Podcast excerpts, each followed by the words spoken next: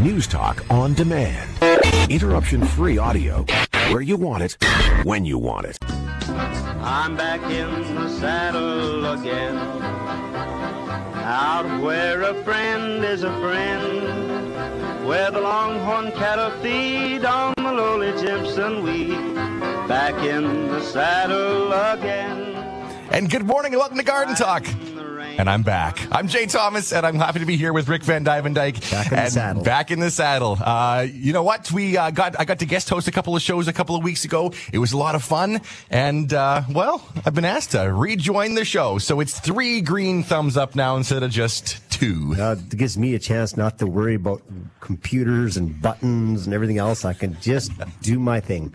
That's awesome. Perfect. So I'm Jay Thomas, Rick Van Duyvendyk, and Jill Van Duyvendyk, who is on the road right now. Morning, Jill. Good morning. Welcome to the show, Jay. I'm so excited to have you back. Aw, thanks very much. Yeah, I'm, I'm excited to be here. It's uh, what Rick and I did. What uh, probably seven years of garden talk. I want to say. Yeah, at least that. At least that, right? Yeah. And a little break, little hiatus. That's why I played that old song for her. You know, we're getting old, right? That's right. so, That's right.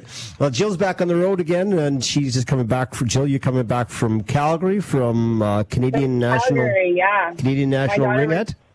That's correct. My daughter was playing in the Canadian Ringette Championships, and um, it's just incredible to to watch uh, sports being played at such an elite level and playing um, provinces all over the place: New Brunswick, Ottawa, uh, Manitoba, Alberta, BC, um, Nova Scotia, were the teams that she got to play this um, this week. So it was just a really fun-filled week of sport, and um, it's just amazing to see how sport brings so much confidence to these young kids. Yeah, it's interesting though. Well, you get even Prince Edward Island had a representative, and how many people live on that island, right? There to make up a, a ringette team out of that island. That's a, that's awesome. Yeah, there was about 1,200 athletes at the event in Calgary this weekend, this week um, participating. So it was pretty incredible. Phenomenal. Well, if you're just joining us, welcome to Garden Talk. This is a two-hour show. we start this week, two hours. That's what you everybody's been asking for. This thing for for months now. This thing. When are we going to two hours? Okay, here it is. It doesn't look much like a spring day, and there's some interesting forecasts around the province yep. for some cooler temperatures coming up this uh, this week. It's not so hot today, and uh, maybe even uh, some severe winter weather in the southeast corner. But you know, we'll get to that. But it is spring. But right now we're ready. I mean, Jay, myself, and my daughter Jill, we're ready for a show. Now it's up to you, the listener, to come in and join us and make this show an awesome show. By but you got to join us here and give us a call and, or text, and yep. then we can have a lot of fun together. One eight seven seven three three two eight two five five. That's where you call or you text, so you can join the conversation in two different ways. And we've got well, we've got some good time. You know, we it's funny, Rick. In the past, we've we've done this, but we've still had texts at the end that we had a tough time getting to. So yes. if you've got a question, make sure you get it in right away because that's going to help us uh, answer that for you. Um, we are going to go over with uh, Jill in a little bit here about what is going on in the greenhouse. We're going to talk about you know some Easter stuff happening because that's right around the corner. And Rick's got a whole bunch of stuff. I got a bunch of stuff I put on the just to talk about different products that are in the store that people are asking about right now. We're going to be talking about that in the next couple hours as well. We're going to try, but of course, calls and texts trump it all. Trump so here we go. We've got Ian who's in Saskatoon, and Ian's joining us. Good morning, Ian. Hi. Good morning. Um, I got two quick questions. Um, the first one is my lawn. I didn't. Uh, I suppose it looks like two years I haven't edged off the lawn to stop it from growing over the sidewalk. Yep. Um, and so I, I was going to take my half moon and you know cut it. Is it too early or too early to do that? So as long as the ground, the frost out of the ground, you can actually get that thing in the ground. And to, you can do it any time now. Absolutely. Um, yeah, you can get out in the garden and start doing that. Yeah, the only thing that would stop you is honestly is if there's frost in the ground, you can't get you can't put your half moon into the ground. But that's it. Otherwise, you okay. go ahead. And then the other one is actually related to frost. So I've got a, a quarter of our basement is uninsulated, the furnace room, and on the outside of it, uh, on the, I've got uh, a bunch of yellow loosestrife plants right up against the, you know, they're say two and a half feet out, like from the foundation out. Yep. And probably because there's no insulation, I've got some plants that are like there's all mm-hmm. kinds of leaves covering them, but I've got some inch and a half tall yep, plants up already, and it's supposed to go up to like down to minus 11 or something this week. So I'm not sure if I should rake them rake the leaves out of there to uncover them so they can keep growing, or if I would be better off to cover them with more leaves because it's going to freeze. Yeah, you know what? The, because of the, the the the hardiness of them and then popping oh, out. Jay, you were talking about your hostas actually Yeah. putting a little pop up in your garden already, and so these plants are pretty tough. It'd take a pretty hard cold. Now, if it's going to go, they're saying minus eight, minus nine at night, right? Mm-hmm. If we started getting down to minus 20, I'd be worrying about it, you know? But 8 minus 9 is not too bad. I mean, those plants are hardened off. I mean, they've been getting some cool temperatures at night right now, anyways. So I would say they'd be fine if they if any, if the temperature they're going to talk about go below minus 10, just leave those leaves there until because next week after this following week is supposed to get a you know to normal to above normal so uh, you can take those leaves out of there then but for this this week i just leave those leaves there and if and if the temperature does go far the other direction where it's going to go below minus 10 then just throw some more leaves around them just being careful that you don't damage some of those new stems coming up that's all Yeah, and I always at this time of year I like to have some burlap or some frost blanket on hand too, so that if I have my plants uncovered and we do get a different temperature, we do live in Saskatchewan, we don't know what's going to happen. So then you just have those things ready. You can drape it over top of some of those new growths on those plants and hold it down with some bricks or something, and then you're good to go as well. Thanks. Yeah, I heard heavy snow down the southeast. You're right. And, and actually, heavy snow is if those plants are coming up, especially in the south, down in the south end of the province. I mean, things are even farther ahead than they are around in the central part of Saskatchewan. So, mm-hmm. if you get that snow, that's actually a great insulator. And so that with the cold temperatures, that actually snow will protect the plants as well. So that's not a bad thing. And the moisture, they need that moisture down south. So it's welcome this time of the year. Okay, thank you very much. Thanks again for your call. Take care. 1 332 8255. That's how you join the conversation. You can get on the text line, you can get on the phone line, and we've got lots to get to here. So, the next one that I believe we can uh, head to, we've got another call to get to. There's uh, Gene waiting on the line, Morris, but we got Rick from Yorkton who's joining us. Good morning, Rick. Good morning. Great name. From one Rick to another. What's your question for us this morning? Well, I have uh, two two questions. Uh, we had an apple tree that was diagnosed as being chlorotic, Yes. and I was trying to save it year after year with fertilizer and pruning and, and whatnot, and it was not getting any better. So I decided to cut it down, and I dug the root out completely. Dug the root out. Yep. Now my question is, if I plant a new tree, can I plant the tree in the same hole, or would the soil around there be infected or anything with the, the with the tree being chlorotic? M- move move some as much of that soil out you can and put new soil in. The only reason has nothing to do with what it does have something to do about being chlorotic, but there's another thing that we have in the nursery. It's called apple transplant disease. And we call it that in the in the industry because if we have a row of trees in the field and we harvest it, we can't seem to put another row of apple trees in the same row spot again. We have to plant some ash trees or poplars or lindens or something else in that row for, for one for one rotation of a crop, and then we can go back to that row again. And in the industry, we can't figure it out, so that's what we the industry call it that. It's called apple transplant disease. So that can happen exactly the same thing in, in your yard. It could, it could not. So, but if you remove a bunch of that soil, use that soil somewhere else in the garden, whatever, it doesn't matter, and just replace it with as much soil as you can. Maybe go wider, right? Wider out. Okay. And uh, then deep, and then you'll have uh, then then you'll have no, not a problem at all. Now, the biggest thing you want to do if you're chlorotic, you want to do a pH test of your soil because I have a feeling what you're having if you're having that if you're having chlorosis is it's a lack of iron. But lack of iron, a lot of times there's iron in the soil, but the plant can't get it. So usually it means that your pH is too high. Okay. And Okay. so if you lower your pH, your plant will be able to uptake nutrients that it can't if it's too alkaline. Okay. So Okay. using something, I brought some here. I talk about, want to talk about that as well, is a product called Sulfur 90. Sulfur 90, we sell it at a store, and it, it, what it is, it, it is, um, and what it is, is an elemental sulfur. So you can put it onto your, your garden, and you can use aluminum sulfate, you can use sulfur, or you can use this elemental sulfur. And elemental sulfur is what a lot of the farmers use for their canola crops as well. Is that it it, lower it's a slower release uh, sulfur, so and and it'll last up I think up to around eight to ten years. So you put a little bit of that every year, and then you'll keep your pH down, and then your plant will be able to uh, be able to take up nutrients, and you won't have as much of the chlorotic issues as you will in a really heavy alkaline soil. Okay. Okay. Okay, that sounds good. And my my second question is, could you uh, recommend a, a apple tree like a uh, that is a good apple, a decent keeper, and just a good eating apple Okay. So yeah. for for our zone? I guess Yeah. for our zone zone two here. Yeah. So if you're if you're that cold, then there's there's a few of them I would recommend. One is called Prairie Sensation.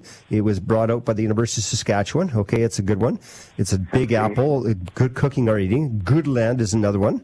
Okay, Goodland. Good Land. September Ruby, or Fall Red September Ruby. and Fall Red. Those any are one of those. different ones. Yeah, any one of those four. For that Okay. zone two, you'll be fine. Okay, thank you very much. You're Thanks, welcome. Rick. Have a good day. Thanks. Great. You too. Bye.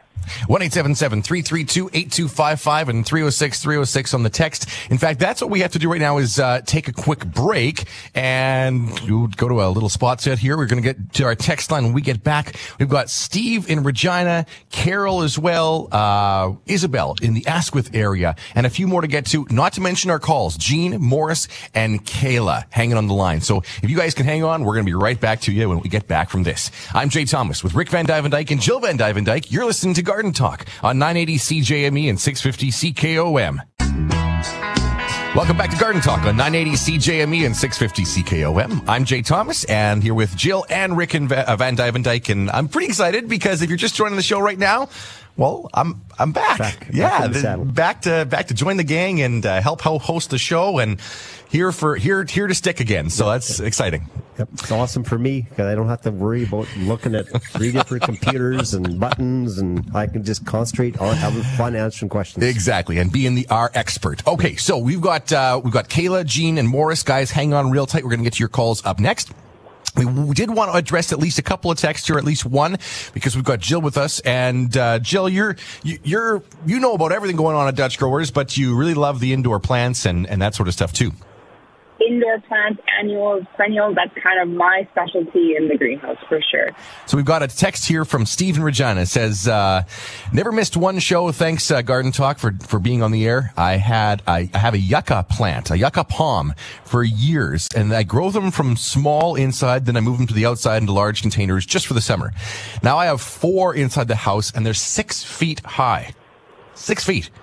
Uh, and I'll move them outdoors in about three weeks. What fertilizer are best to use for the yucca palms? Well, with the yuccas, they um, they actually don't require too much nutrients. I would probably just use an alfalfa pellet and make a tea out of it, and uh, use that for my yuccas. Um, or else just use your general Schultz um, houseplant fertilizer. You can use that as well. Probably about once a month would be enough. When you're watering more and you have your plants outside, then you can switch to maybe a 20-20-20 fertilizer, but make sure you follow the houseplant directions on the outside of the container, not the annual directions. It's a little bit more mild um, solution. So that's the, the key to success with those guys.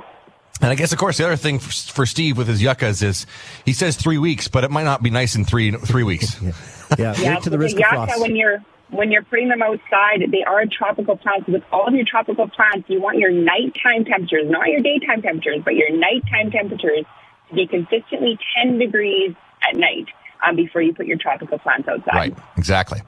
Okay, we're going to go to our phone uh, phone line here, one eight seven seven three three two eight two five five. That's where you call or you text. Patiently waiting in Regina is Jean. Good morning, Jean. Good morning. Glad to have you back, Jay. Oh, thanks very Uh, much. I have a poinsettia that I received at Christmas, quite large one. Now, it still has some of the red bracts on, but a lot of the leaves have come off the stems. In February, I started to give it a, just a low dose of uh, fertilizer. It is attempting to uh, regrow, uh, and I'm just wondering, should I cut it down somewhat and Yeah, give it a you want- chance to produce new uh, leaves? Yeah, if you want to, you can trim it back or pinch back those bracts, um, and you can trim it back about a third. Now, with a with a poinsettia plant, you can actually plant it out in your garden for the summer season if you want to as well. And then to get it to rebloom again, remember it needs those those uh, that Dark. period of Right. darkness, right, to get the Right. bloom. So you need All right. Uh, that's all I want to know. I just want to know if I could cut it back by about, you said about a third? About a third, yes, Right. And I can do that now? absolutely. And uh, should I still get start? Uh, it's in a south-facing window, and uh, should I still give it low doses of uh, fertilizer? Yeah, continue to fertilize it, and they love lots of sun for sure. Uh, all right. Thank you so much. Thanks, Gene. Have a great day. Glad you're back on the air. Oh, that's sweet. Thank, Thank you. One eight seven seven three three two eight two five five. We're going to go to another call here. Waiting, waiting patiently in Hendon is Morris. Uh, good morning, Morris. Morning. How are you doing? I'm good. How are you? Good. I got a question on uh, Anaheim peppers and yellow pears. They're little tiny pear-shaped things. The odd leaf on the odd plant turns a orangey yellow. What's going on? If they're turning an orangey yellow, that usually means nu- a lot of times either two things: light or otherwise a nutrient. Okay, and so so watch them, and you, you don't want to go to high you don't want to go to high nitrogen or you don't want to go to high phosphorus. So- Okay, all these have been living on is uh, alfalfa tea. Yeah, that that's good because uh, that, that so that that's fine. Then if you've been doing that, um, so you've been doing it right from day one with alfalfa pellet tea. Yes. Yeah, so then you're probably you probably just have to increase the light. Do you have them under grow lights or just in Yes. the window? Grow lights. Yeah, that's, they should be. Uh, they, they're probably what what are you using for water? Snow water. Snow water. Snow water. Right. Snow water. Yep. So, according to Rick, you're doing it all You're- right. You're doing everything perfectly, like not even not even a little bit wrong. It's everything's perfect. So you're using snow water, you're using alfalfa pellet tea, and you got you got grow lights. How close are the grow lights to the plants? Oh, two inches. Yeah, so you're you're probably just a little bit close, probably about six inches away, would be Okay. probably better.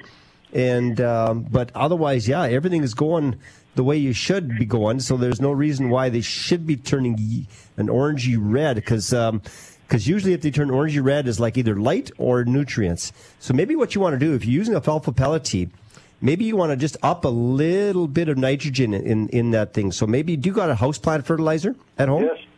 Use it at half strength. Okay? Okay. At your next one. Use it half strength. Not full strength, but half strength. Okay? Okay. Do you remember what type you have of fertilizer? Well, what the heck is it? 13, 13 6 something?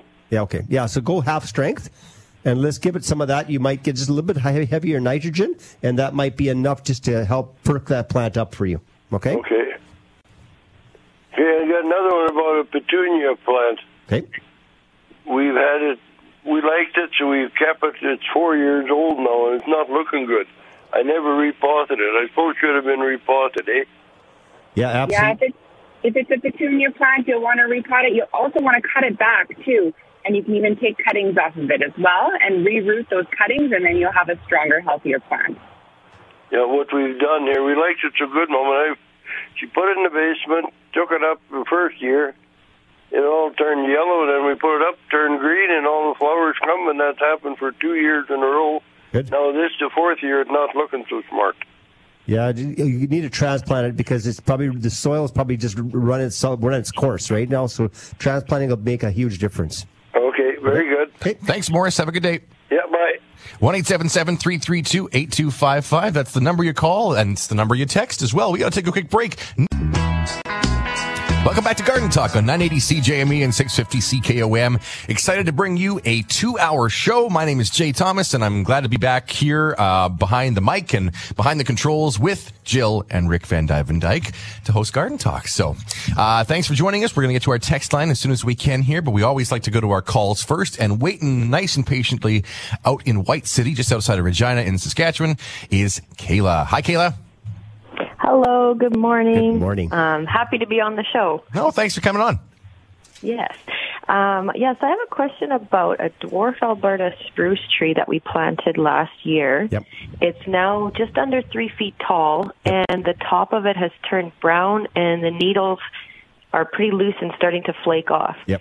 Just wondering what would be causing that, and if it's a, a lost cause due to root rot, if we have to dig it up and Yep. plant a new one, or if there's anything we can do to kind of salvage it. It, it's it's uh, it's it's sorry, it's almost a lost cause, not because of anything other than they should not have called it Alberta spruce. They should have called it California spruce. So, Oh. You know, in White City, there are a lot of spruce trees. Yeah. And there's lots of really old spruce trees, right? Are you in the older part of White City or the new part? We're in the older part. Okay. So what happens is it need to be shaded. You have to you have to put burlap wrap around it every winter. Okay. Okay. And so it, it, it what happens is the sun desiccates the needles, and the needles just can't take our our our, our sun and reflection off the snow every winter. Okay. So you have to put it, you have to wrap it burlap, and the best way to wrap with burlap, you- you really just put some stakes around it for the, in the fall, and then wrap the stakes with burlap up higher than the plant. Okay, so the sun can't get it, but leave the top open, so the snow can Okay. fall. So the snow can fall in around it. Okay, that's the best way. If you're going to actually, as it gets bigger, you want to wrap the plant itself. Then you got to leave it six inches off the ground so that the snow can protect the s- ground. Okay. But I, I like Okay. myself as putting, you know, leaving leaving uh, about you know at least six to twelve inches of burlap away from the side of the plant. Okay, especially at the bottom because Alberta spruce is wider at the bottom than it is than it is at the top. And then you really want to go taller than the plant so the sun can't get the tip. So you're really just trying to shade it. Now- it's the sun. It's not the cold. Okay, for us, it can handle the cold. It just can't take our winter suns here. Now, how long does she have to do that for? Because this tree will get big. doesn't matter. You do it to for forever. Okay. Wow. It's, At some it's point, it's taller than a ladder, yeah. right? So uh, they around here they'll get about the maximum I've seen them around here is about four feet tall. Oh, okay. And so um, so just keep just keep wrapping it every winter, and then you can take it off in May, and then you put it back on. It doesn't matter. You can put put the stakes in if you want, and you don't have to put it on until anytime November, December. It doesn't matter. Okay, but you because it's it's really February, March, and April what turns them brown. Okay, that's that's the months because the sun is getting higher, especially in April and in March, and the ground is still frozen and it can't take up moisture. Now to get it back right now, what you want to do is you want to get it'll, it'll put out new growth. Like the branches aren't dead, it'll drop the needles, but it'll put out new growth. So you want to start fertilizing around May the 10th with a 30 10 10 fertilizer. And with that new plant, you're going to be putting about uh, uh, four liters of water mixed with that 30 10 10. And you can do that every three weeks from May the 10th, and you're going to stop around July the 1st. Okay, July the 1st, July the 15th, depending where that three weeks ends up being. Okay. And you do that every three weeks with four liters of water mixed with 30 10 10. You'll get lots of growth back again. And then next fall, you need to uh, you need to wrap it burlap again. Now, another plant that grows a little bit slower than almost the same speed, but a little bit slower, is that looks kind of the same, not quite a, not quite as nice and fluffy and light green as an Alberta spruce, but it's called Ohlendorffii spruce. Now, the Ohlendorffii spruce is one that grows slow, but it looks kind of the same, but it will um, it was it's way more tougher than Alberta spruce. Okay. Okay. Um, and then this burlap wrap, like we've got a lot of other evergreen trees that are really, really tall, quite established, Yep. the older ones. A couple of those needles are turning brown too. Do you think that could also be maybe due to the it could- harsh sun? it- they would turn more brown at the tips and even a little bit of purple. Okay, if it's from the sun, and almost a little bit purple. Now, if it's just brown on the inside, then it could be spider mite. Now, if it's brown all the way, sort of sporadic, and all the way to the top, then it could be a, thing called needle cast disease. Okay, it could be another thing altogether. So what you can do is you can always send me some, you know, uh, send some pictures to the garden center, and we can al- always take a look look at it to see what it is, and, or just rick at dutchgrowers.com, and you can always take a look at it to have a better look and give you a better idea. Okay. Okay. Great. Um, and then just one last question from my husband. He's wondering when's a good time to start dethatching the lawn here with from all the snow mold. Yeah, dethatching the lawn. I mean, you could do it anytime as long as the, the the grass is dry enough. If it's too moist, right, or if it's, or if it's ground is still frozen still, then you'll just rip you'll just rip out uh, you know a lot of clumps and that kind of stuff, right? So um, just wait till it's dry enough. Um, so depending where you're down south, Uh, right? White City, yeah. So I mean, who knows? We don't know. You might get a. Hopefully, you, you might get a storm this weekend, but I think it's more south than you, where the storm's coming this next week. But uh, but other than that, uh, yeah, you could start doing that anytime as long as it's dry enough, so that you're not ripping out clumps. That's the biggest thing. Okay. Okay. Great. Thanks a lot. Thanks, Kayla. Have a good day. Okay. You too. Bye. One eight seven seven three three two eight two five five. Uh, Jill's with us, of course, and Jill, we wanted to just touch on before we get to our next callers here, just what's going on in the greenhouse right now around Dutch growers. While the staff are busy bees getting everything set up in the benches, we have um, annuals um, starting to arrive, the herbs are arriving, so the greenhouses are starting to fill up with those early bedding plants, and it's so exciting to see the perennial crops are already all in the greenhouses. But what is so exciting about this time of the year is Easter is coming. And um, so the greenhouse is filling up with Easter lilies, which are those white lilies that are forced to bloom at this time of year and just sort of remind us about um, peace and serenity and sort of a new beginning. And I just love the fragrance that they add to a home. So with the Easter lilies, you're going to enjoy the blooms and then you can plant them out into your garden if you want to. Um, however, a lot of some of the Easter lilies that you have are not a hardy variety, so you'd want to bring them in just like you would harvest any dahlia bulbs and then grow them again and force them indoors. Now, another beautiful plant that you see right now is a beautiful hydrangea, and the hydrangeas have a big ball of either purple, blue, um, pink, or white flowers on them. And hydrangeas um, are hardy in Saskatchewan, but not these varieties that you're seeing right now. These are a houseplant variety. And so if you're wanting to care for these in the house, I would suggest transplanting them up into a slightly larger pot. The um, size of pot that they're in right now is if you pull it out, it's so, so root bound. So you're going to be watering that once or twice a day right now. So if you're finding the leaves, the blooms are kind of wilting a little bit, um, it's because there's just not enough soil in there. So transplant to a bigger pot and you'll have more success with it. Um, a lot of the new varieties right now are actually bred to rebloom. Um, so if you want to have them continually bloom outside in the summertime, I put them outside in maybe a north or an east location and plant them with some of my annuals. And then I have that sort of pop of color in my annual containers as well. And then bring them in for the for the for the winter time again because they won't survive Bring them outside. in for the winter time. Now, Rick, if they're trying to get a, a hydrangea that looks like those and you want that nice blue color, um, what variety do you think you would you would go with in the garden? Yeah, if you, hardy? w- there's a couple of varieties you can get if you want the blue. They still need to be mulched a bit, but one called BloomStruck and another called Endless Summer. And then you get the blue color, but then you also, with our soils in Saskatchewan, you have to use aluminum sulfate to keep them blue. Otherwise, they'll turn more of a pink color here.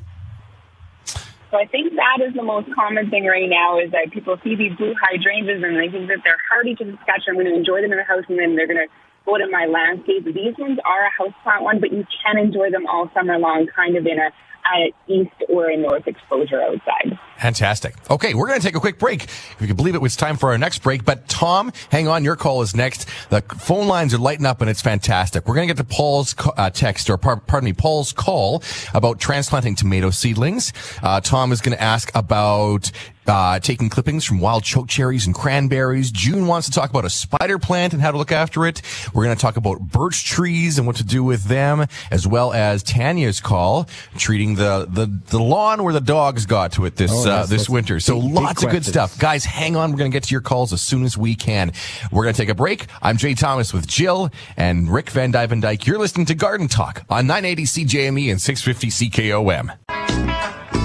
Hope your Sunday's off to a good start. Ours sure is. It's a two-hour edition of Garden Talk here on 650 CKOM and 980 CJME. I'm Jay Thomas with Rick and Jill Van Duyvendyk on the show here, which is fantastic. Lots of calls to get to. Yep, the text line is there too. We're going to get to that as soon as we can. But hey, the calls are here, so we're going to start Calls- with them. Calls are trumped for us. Exactly. Yes. Tom's been waiting for us as well. Uh, he's in Hudson Bay. Uh, good morning, Tom. Good morning. Good morning. Thanks for joining us. Got lots of snow up there yet, Tom? show. Lots of snow up there yet? your show. Oh, thanks for thanks. That's great, Tom. Do you have do you have lots of snow up in Hudson Bay still? Oh yeah, we got at least a foot and a half in the bush yet to go. Okay, good. So you want to talk about transplanting or kind of uh, clippings from wild choke cherries and cranberries and stuff, right? That's correct. My daughter wants me to send some to her in Vancouver Island. I'm just wondering what the best procedure and the best time would be to do that. So are uh, is, are these you're taking this like a sucker from the root, or you are you actually taking? A, I want to take a cutting. I want to take a cutting off of the branches. Okay. So you, you're talking about there's two different plants, right? You had uh, cranberries, and what was the other one? Wild choke Wild cherries. choke cherries and wild cranberries. Okay, so wild choke cherries and, and cranberries. The, the normally on those ones, I like taking a softwood cutting in the summertime and then rooting them, But you can t- also take a hardwood cutting, and you got to do that right now. Okay. Okay. Before the buds go out, so you can try that. So take a hardwood cutting, about six inches long, about Okay. about the thickness of a of a uh, let's say a pencil. Okay. Okay, that's the size of the branch, and about six inches long. And it's got to remember the cranberries, the, the, the little buds are are the, the where the leaves come out of the branch are quite far Yeah. apart, right? Yeah. So you want to make sure that you you um, you t- when you take the cutting, make sure that you you're about an, an inch or two below one of those where the where the leaves bud out of the out of the branch. Because what she's going to do when she gets it, she's going to make another cut about a quarter inch below that, not a fresh cut on an angle. And then Mhm. she's going to use a product called Stim-Root or rooting hormone number three Yeah. Yeah. And stick it in about that with a fresh cut. So uh, and then, but she needs that node about a quarter inch below. Your cut has to be a quarter inch below because the roots will come out where that node is. Okay. Okay. Yeah. So um, so that's when you need to do that. The choke cherry the same way. Okay. And or even the choke cherry if you have uh, if you can. Of course, it's hard with the snow you have right now. But I mean, if the, if you dig up, you can actually get some of those uh, sucker from the base, and you can actually take a sucker from the base and actually have some root on it, and then that's even a quicker start for her. Okay. Okay. But otherwise, you can do the the- same. You can do the same thing with that one about about pencil thickness and about at least six inches long. And uh, the nodes are a little bit closer together on the choke cherry. So, uh, but you still need to have a f- some nodes on there so it can produce leaves up high, but then root uh, on the nodes below. Now, does it Rick, matter if would I be cut? better? Does it? Pardon? Does it matter if I cut them at an angle now, or does it? Does it matter? It doesn't matter because she's going to make a fresh cut before she puts the Stim-Root on. Okay, gotcha. Okay. Rick, would he be better off um, c- sending her new cuttings, or would he be better off taking the cuttings, rooting them, and then shipping them to her? Well, there's two, two ways. You can do the hardwood cutting now, and in the summertime when you get the new growth, when the new growth is about you know uh, about three or four inches tall, you could take a softwood cutting on the new growth. Root it in a in a in a jar or a cup of water or in a little jiffy pot and get it to root, and then you'd send it to her later in the summertime when she can plant it out. Then, so you can try both of them. Do the hardwood cutting now, and then and then send it to her right away. And then also you this summer you can do a softwood cutting where you can take quite a few more, and then you have a better percentage of them taking. And then uh, and then do the softwood cutting because they do. I do most of mine by softwood, but they can go by hardwood as well. Okay. The other, the other question I have: When I send them, would I wrap them in moist if I did it now, or does Uh, it matter? No, it doesn't matter right now as long as they. Because you're going to send them, it's not going to take that long, and they're dormant right now, right? So uh, Right, yeah. they'll they'll be fine. Um, the biggest thing you don't want them is to dry right out. So even if you put a little bit of a uh, wrap the ends in a little bit of a paper towel with a little bit of moisture to it, and then put a little bit of Saran wrap around it, that'll just Yeah. help keep some moisture there, just so that it doesn't the doesn't the ends don't dry out completely. Okay, good Okay. enough. That's that's what I needed. Thank you kindly, sir. Thanks, Tom. Have a great day. Yep. Bye bye. 1 332 8255. We've got time for one more tech, uh, call to get through here. And the next person up in line is in Saskatoon, and it's Paul. Good morning, Paul. Morning, guys and girls. Um, the gang's all here. you bet. Exactly. Um, I did. Uh, I just transplanted uh, some tomatoes into three-inch pots, and I noticed on one of the plants. I, I sterilized all the pots um, before you know I, I planted them. I noticed one of the one of the tomato plants had some um, little bumps on a leaf on one of the leaves. I cut the leaf off, and I don't seem to be seeing any more. But do you do you see a problem with that plant, or I, I don't know. Sometimes we'll see um, bumps show up on the leaves like that just from even um, a little bit of inconsistent watering. It's hard to know without seeing the leaf exactly itself what it could be. Um, did the leaf turn any color, or was it just that it got some bumps on the leaf? Just got some bumps on the leaves. Was it a bump or was it like a ripple? No, just bump. A bump. Yeah. So Yeah, usually we see a bump on a leaf when we um, have changes in water, either a little bit too much water, then some of the cells might burst a little bit. But um, you don't usually see that on tomato plants that often. You see that more on um, thinner leaf plants. So I'm I'm I'm not too sure what that was, but um, taking that leaf off, just keep an eye on it. Just um, see if some of that new growth ha- continues to have that. If it does, um, take a picture of it and send it send it in to us at the garden center, and we can check it out for you. Should I be letting these dry out a little bit? Because I've been watering them every day. You'll want to stick your finger into the soil up to your first knuckle. Um, and as soon as you have to, uh, some good roots, it, it should feel dry to the touch before you water. You shouldn't be keeping them saturated all the time. Okay, perfect. Great. Well, thank you very much, Paul. Yeah, appreciate Thank the call. Okay, bye. 1 8255 and that's the same number you text and you call. Uh, we're going to take uh, Brian's call when we get back from the break, as well as June's and Tanya's. So, guys, hang on. We're excited to get to your calls as well. We're going to take a short break and back with the second hour of Garden Talk today. I'm Jay Thomas with Rick and Jill Van Duyvendyk. This is Garden Talk on 980 CJME and 650 CKOM. Well, it's hour number two of Garden Talk here on 650 CKOM and 980 CJME. I'm Jay Thomas, back to being your host, along with, of course, the experts who make the show what it is, Jill Van Duyvendyk and Rick Van And everybody's been asking for that second hour, so here it is. so Here it is. everybody needs to join us in now, and uh, we're gonna have lots of fun. And we got lots to get to. So thanks everybody for waiting patiently on the text line, on the phone line. We're trying to get to as much as we can here. Uh, we're going to go to the phones, of course, first. And who is waiting the longest? Uh, I think it is uh, June is our next caller. And uh, Jill, I think this is going to be one for you as well. But uh, June, thanks for waiting for us. Hi. Um, I have a spider plant and it was just getting so out of control, like leaves were everywhere, so I cut it right down and now it's not growing the spiders, it's just growing leaves. Will it eventually grow spiders again and Yeah, it will eventually grow spiders again. Now you might want to transplant it into a slightly larger pot as well too. Um, that will that will help as well too. If it gets too root bound or you have it in too large of a pot, um, that will make a difference. But it's just going to take some time to recoup after being cut back, and you should be good to go. Okay, and it's got some leaves that are uh, kind of split, like the leaves are pointing down instead of up. You know, the kind of a kink in the leaf kind of thing.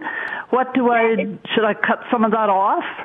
If you want to cut those off, you definitely can. If there's a kink in the leaf, um, the leaf is eventually going to die back anyways. The leaf is just broken, um, so you can just cut that off on an angle, and then uh, off, but they just have the cut in them, kind of that they.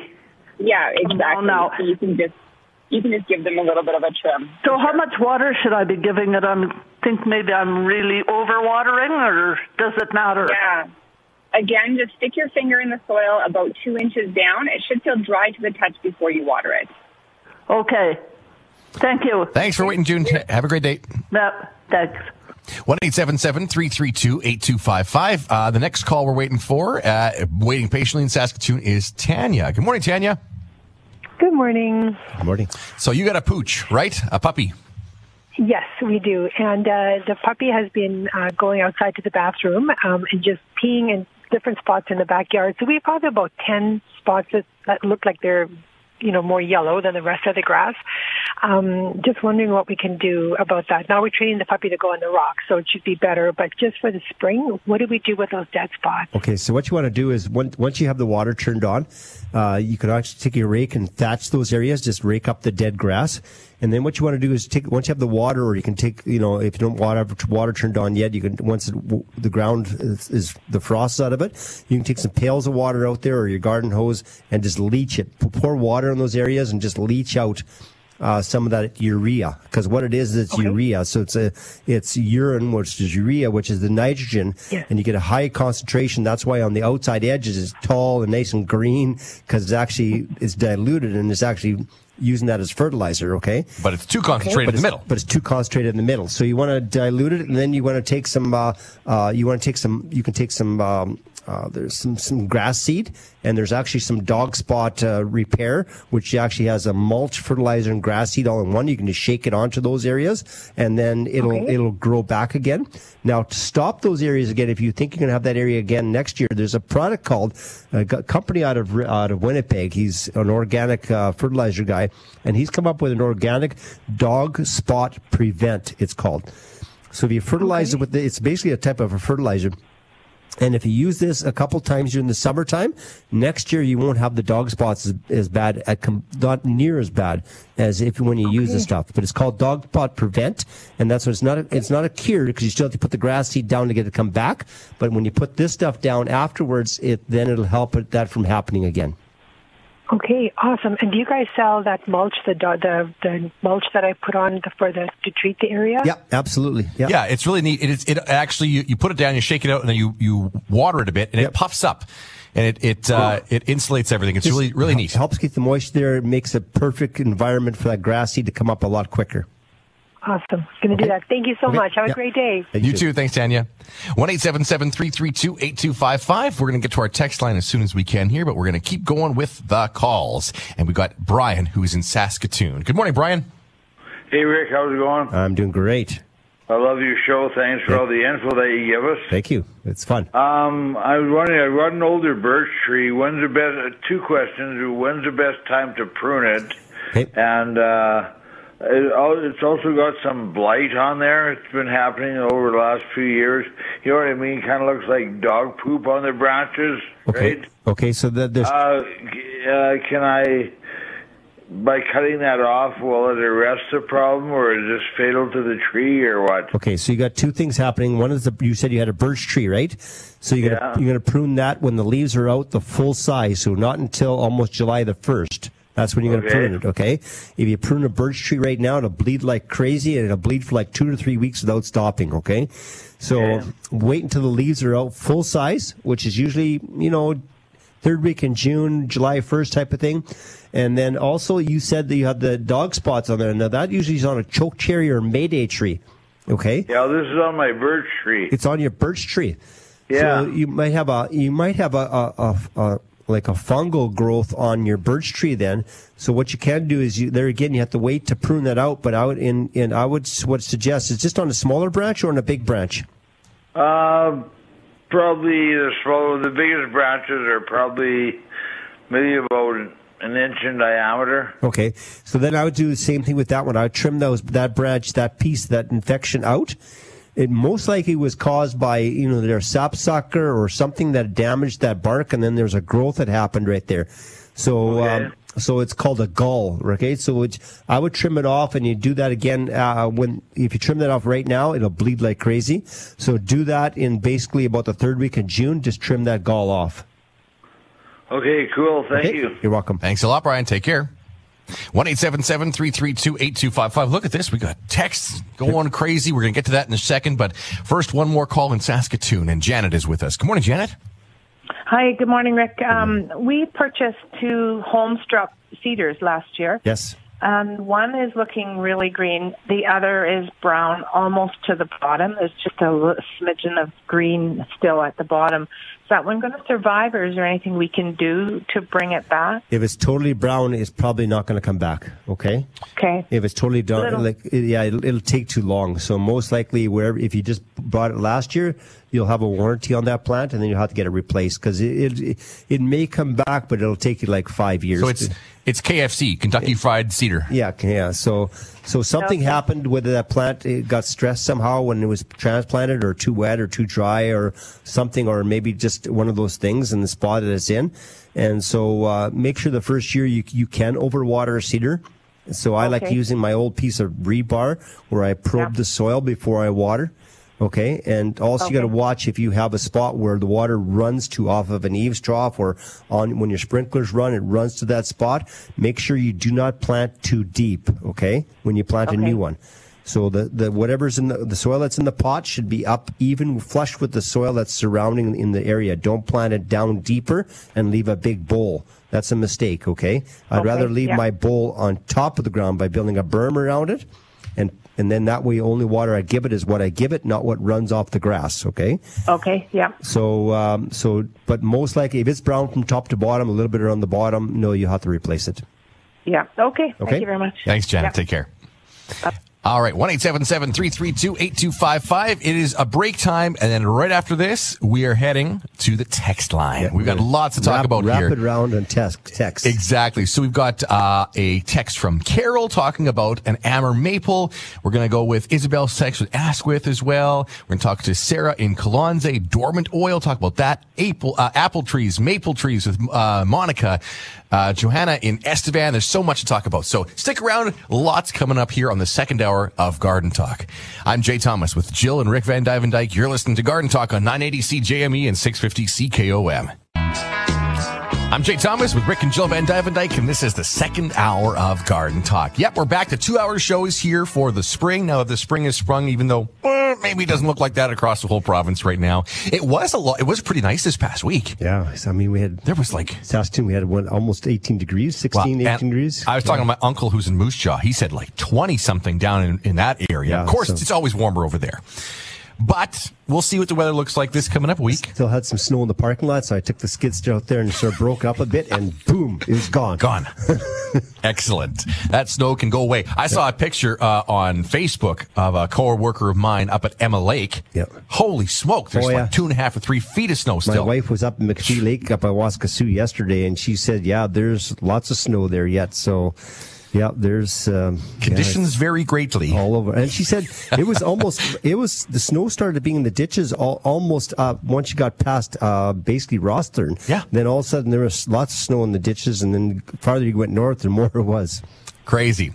It is time for us to get to our text line. Thank you for all those who have called in and texted in. We're going to finally get some chance, uh, some time here in our second hour to answer these texts. So this one is from Carol and says, uh, hi, Rick and Jay love the show. I took some bad advice and didn't prune, uh, an Amur maple. So it had only one trunk. Yep. Okay.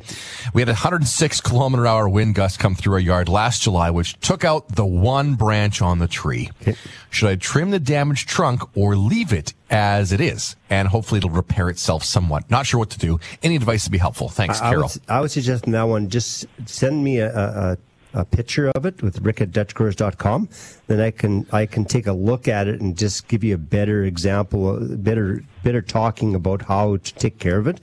Um, now, you- you're not going to want to trim it right now, obviously, because you know, on a younger tree like that, it'll, it'll bleed like really pretty bad. Yeah, this time of year. So, uh, um, uh, so best thing for us to do is to send me a picture of it, and then I can explain uh, by email about how to, about what to do, actually do with that damaged plant, whether you can, it can be repaired, uh, and then it can grow, heal itself back together again, or we need, whether we need to trim it off and then let new s- branches come from the bottom and start again. Right. So, Carol, even if you might have sent us a text with a picture, we can't quite see the picture here. can't- can't see it. Uh, and, and it all depends on what it looks like. So that's why we got to Send send it that to email. rick at dutchgrowers.com. Perfect. Okay. Thanks for that question. Uh, Isabel in the Asquith area. Good morning. Is it too late to prune my nine bark bushes? They're about three feet high. Perfect time. Is it Per- nec- perfect time?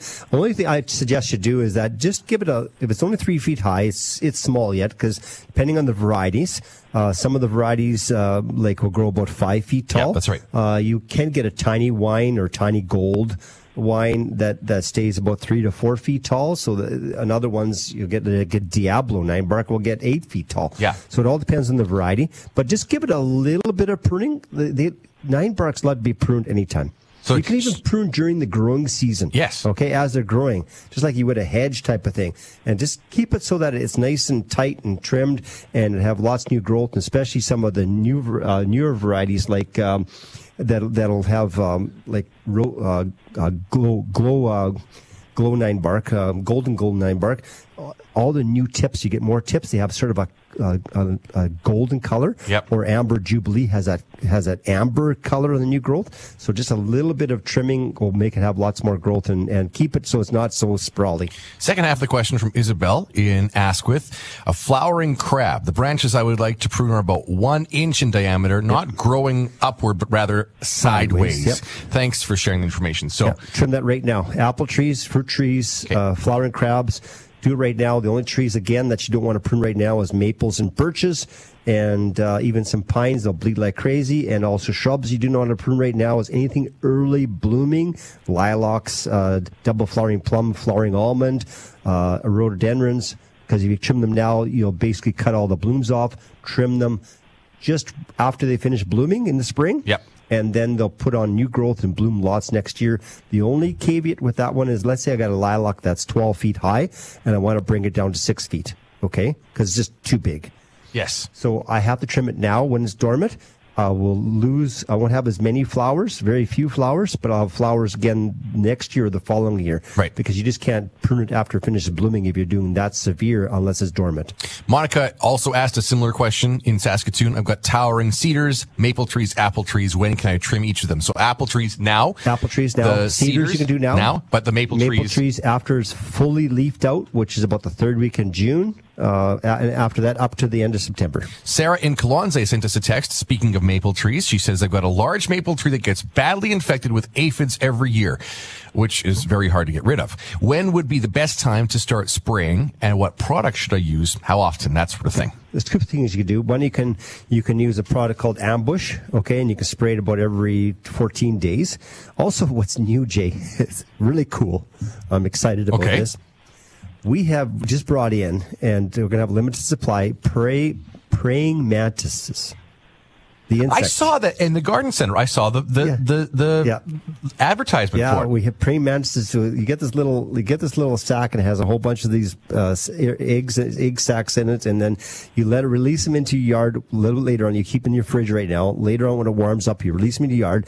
These praying mantises just go around. They're like those little stick things, right? You can't really almost camouflaged, right? Yeah. And you can put them in your yard, and they just seek and destroy.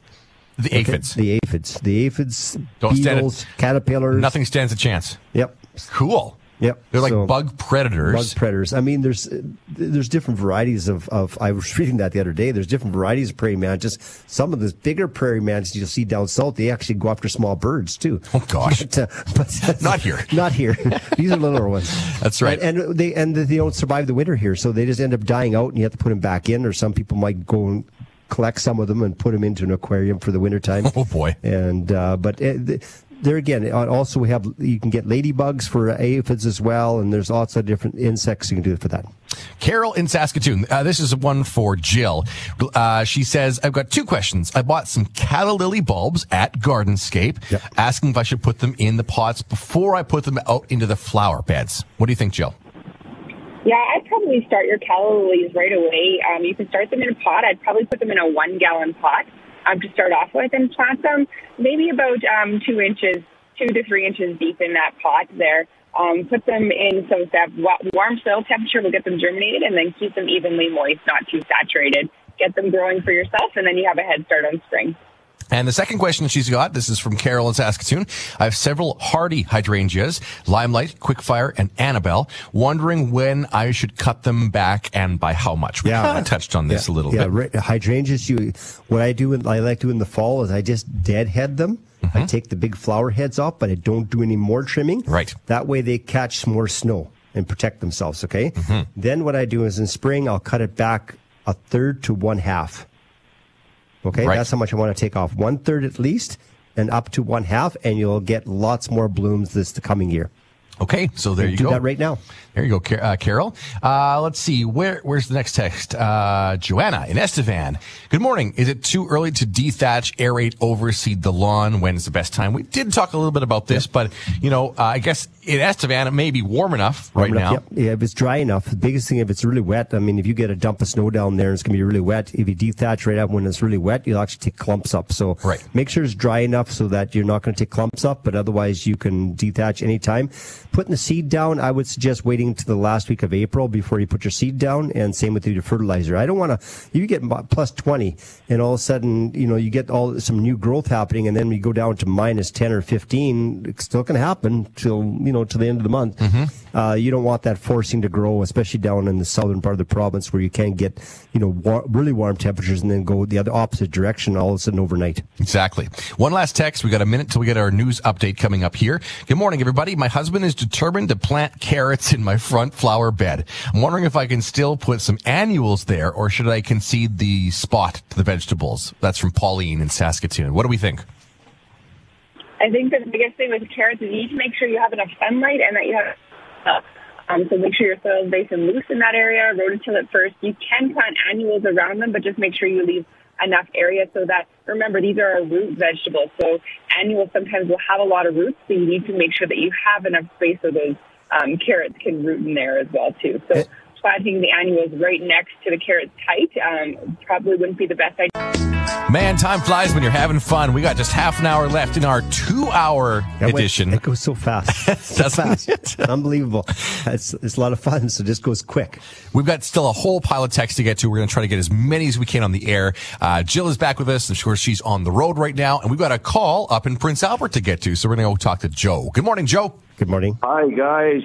Hey, um, thanks uh, for coaching me through to uh, last year. I planted a great uh, grass from seed with your advice, using the proper seed and fertilizer. Good. Um, as the snow was retreating, um, I'm not sure. I hope you didn't get this question already, but I've got snow mold. Yes. And just wondering when is a good time to deal with that and, and how, As soon how as, I should deal with it. as soon as you see snow mold, you deal with it.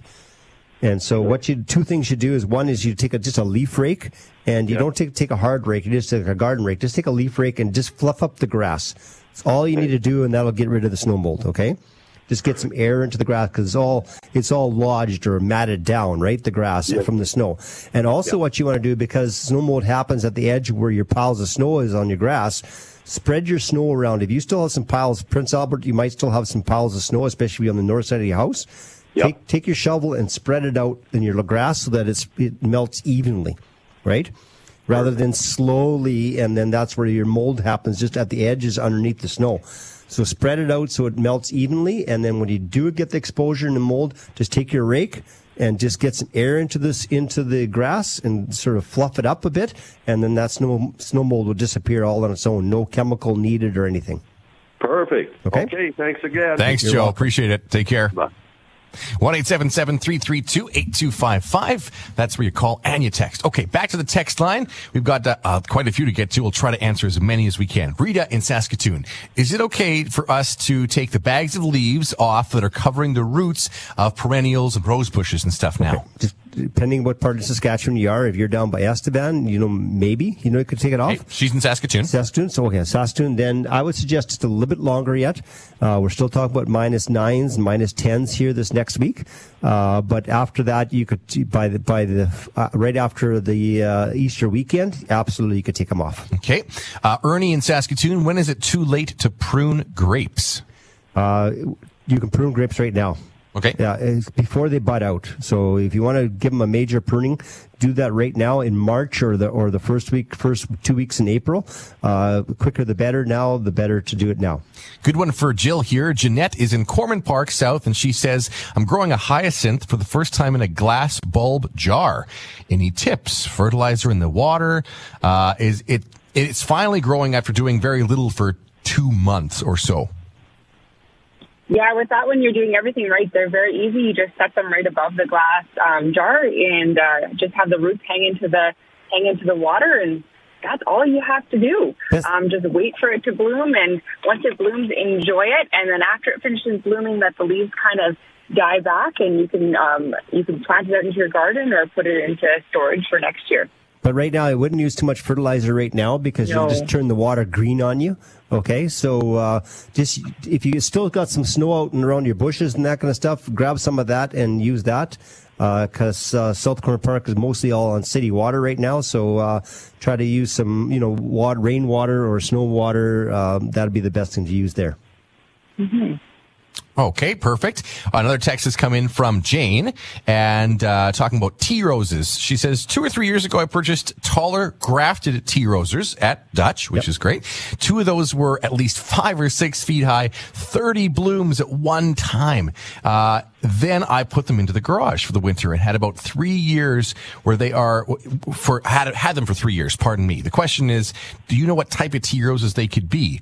Um, they're like they're a tree type, five foot tall. Yeah, there's a bunch of different the the, the what I call grafted or standard uh, tea roses. Uh, there's so many different varieties. It's it, it could be a number of them. Uh, I wouldn't be able to tell you at all unless I saw the actual rose itself. Right. So once they do bloom this summer, send a picture into us and we can tell you what it is. Yeah. But just by the plant itself, there's so many different varieties that it could be. Um, just make sure that you know you've had it in the same pot for a long time. Just make sure you're you're, you're fertilizing it, and you you may, if it's been three years, you may have to go to one size larger pot as well. Okay, but other than that, just uh, you may want to thin the, that top out if it's got because every time you prune it back, it's going to get double the amount of blooms, right? So you want to give it a little bit of a pruning for sure.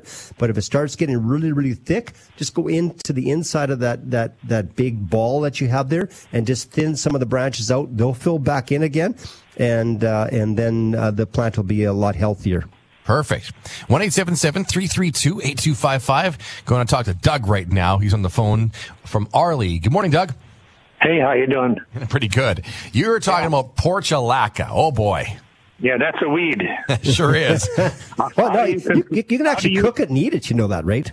Oh, yeah, yeah, you can eat it. How, how, how can you control it, or or what can you do there with it? Yeah, the best way to controlling it is picking it and actually don't rototill it, don't cultivate it, pick it and, and put it in a pail. Like I, a lot of times I had portulaca, I used to have a, just a nursery pot sitting in the garden. And every time I saw one, I picked it and threw it into that pot. Okay. And that way it, because you leave one little cutting in, in the garden and you try to chop it up with the hoe or whatever, you just, all of a sudden you just, those, each little cutting, or especially go with the rototiller, each little cutting turns into a new plant. Okay. Yeah. So the best thing in the garden, I, I just put a pail in your garden and just every time you see one, pick it up, throw it in the pail. Okay, if you uh, um, put the land into grass or something, and will it eventually choke out and Yes, die out? Yes, it will. Yeah. And will it, will it come back again?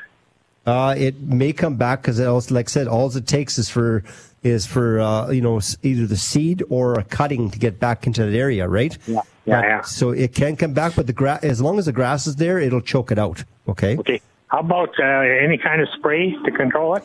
Uh, there's only thing you can really do with it is is you could use uh, um, like I said if you want to if you get it early. There's lots of horticultural uh, herbicides out there right now, and one is called Roundup Advance. It's not typical Roundup; it's actually a horticultural uh, uh, soap, and as long as you spray them when they're just new, because what happens if you spray any kind of spray when they're older plant and they got into flower, they will still go to seed and have a zillion seeds, even if you spray them.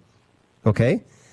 So that's the problem. You have to spray them when they're just tiny. And then, then you can, if you hit them with the spray, it it burns them off and then it, they won't come back. Uh, how about uh, anything incorporated into the soil to? Well, th- that would be if it, the problem. This is in the garden, right? Is this a garden you're talking about again? I- Anything you put in the garden is going to stop your your your seeds, so like your carrot seeds and your you know all that kind of Yeah. stuff from germinating. So there's no pre-emergent. You can't even use corn gluten. Corn gluten is a, is a natural pre-emergent and also fertilizer. But if you use in the garden, you may it may stay active for two years, and so then you have a trouble. You'll no garden. You won't get your bean, peas or beans or carrots or nothing to grow there. Okay, thank Okay. you. You're welcome. Good luck with that, Doug. Take care. One eight seven seven three three two eight two five five. You know, we're going to take one more break here. We've got our last segment coming up of Garden Talk and see how many texts we can get to uh, with that as well. Stick around. I'm Jay Thomas with Jill and Rick Van Duyvendyk. This is Garden Talk on 980 CJME and 650 CKOM. Welcome back to Garden Talk on 980 CJME and 650 CKOM. Can't believe it is our last, very last segment of this two hour show. We've got so many texts to get to, so we're going to make it a lightning round. lightning round. Try to go. get some answers for you here. Uh, starting with this one. Kay and Regina. Can shrubs like the cranberry that are quite mature be pruned back to the ground or will that kill them? Yeah, you don't need to go right down the ground. I would suggest going down about a 12 inches off the ground. Then they'll be fine. They'll come right back again. Right down to the ground. It'll take a couple of years for them to come back otherwise. Rita in Saskatoon. I kept a snake plant indoors from last summer. Yep. I, I overwatered it. Now I'm having trouble propagating with a cut stem. I've been trying for months. Okay. So, yeah, so what you can do is if you want is that you can actually pull a piece of the root out if you want. Uh, you can pull it out of the pot and you can take a, a cut one that way. Otherwise, you can take a, a, a, a, a a, cutting from the, the leaf and then just stick it into into a, a almost like a cactus mixed soil. Mhm. You don't want to go into a regular potting mix; it's too wet and they'll just rot off. Okay. Okay. Perfect. Uh, this is from not sure who, but uh, can you do suckers or cuttings from Saskatoon bushes? Which is the better option? Okay. Uh, you can either either one. Uh, Hey. Cuttings, no, cuttings it won't work. Yet it's, it's really I have a hard time doing cuttings from, From a Saskatoon. You're better off to do from uh, from a rooted sucker and then transplant them that way. Cuttings, it's the special way to do it. It's too technical. It's really hard to do. so just take this up. Most most of the nursery industry do tissue culture now. That's how they do it. They, they do them in the lab. Gotcha. Uh, Anne in Saskatoon. Good morning. When should I uncover our strawberries and perennial plants? Uh, there again, just a little bit too early, but probably after uh, this year after the Easter break. Okay. Uh, this is the dog pee question. Yep. It's kind of related to it. Uh, the uh, texter asks, you know, uh, is it true male dogs cause, you know, the, the grass problems, but females are worse? It doesn't Well, really matter? The only reason why, because females squat. Yeah. Okay, males will do it up against something, right? So you tend to get more spots because the female female squats. That's the only reason. The otherwise, the urea is the same on either one of them, and uh, the, that's the only thing bad with male dogs. They tend to pee on cedars and that kind of stuff, which hurts the cedars, right? Because they lift their leg up. So that's the only thing.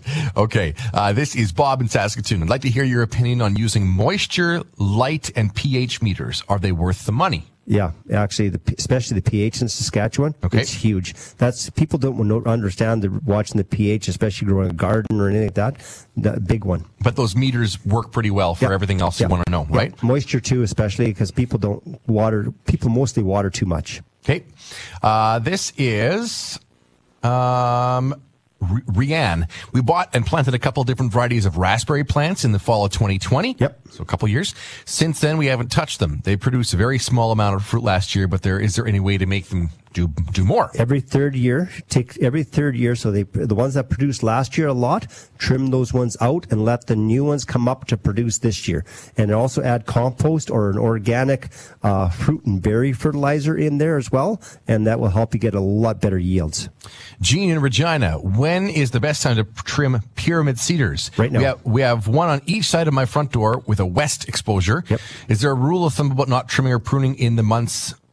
Yep. Anything that will ruin them? If you're doing a major pruning, do it right now. You can prune a little bit in the summertime too with a new growth. Just remember, you can only prune in so you still see green. If you prune it in so you just got sticks, it's not going to come back. The top you can prune down like below. If you have up above the eaves trough, trim it down about two or three feet below the eaves trough, and then uh, and then they'll they'll they'll just keep them that way every year. Don't let them get past that. Okay. Russ, is in Rose Valley, are there any hazelnut bushes that produce nuts in Saskatchewan Yes, available? there's, there's two of them. One's called the beaked hazelnut, and the one's called American hazelnut. Those ones both will produce here in Saskatchewan. Okay.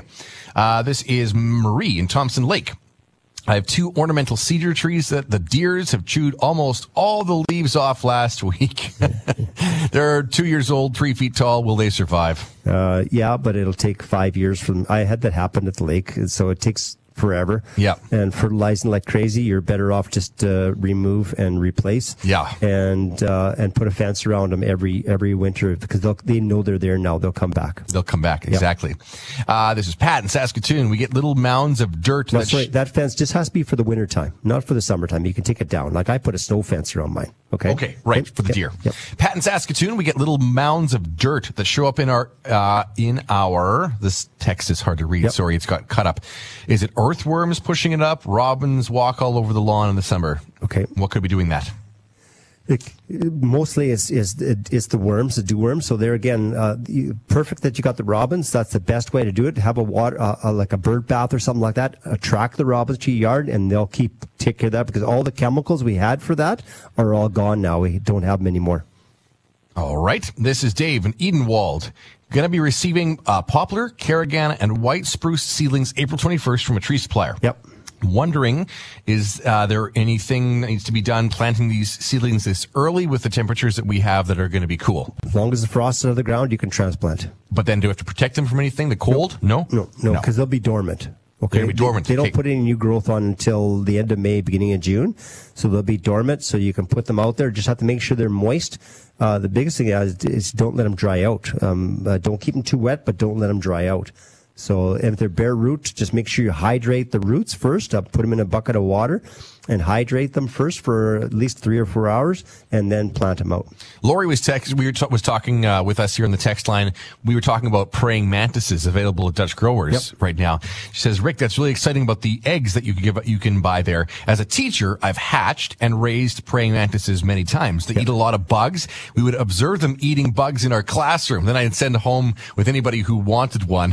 if you haven't raised the, these before, I do know a bit about hatching them. They're pretty neat, actually. Yep. So thanks, Lori, for the comments. That's really cool."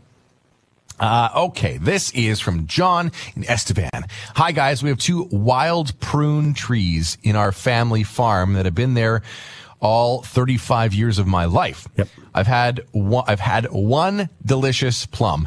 one.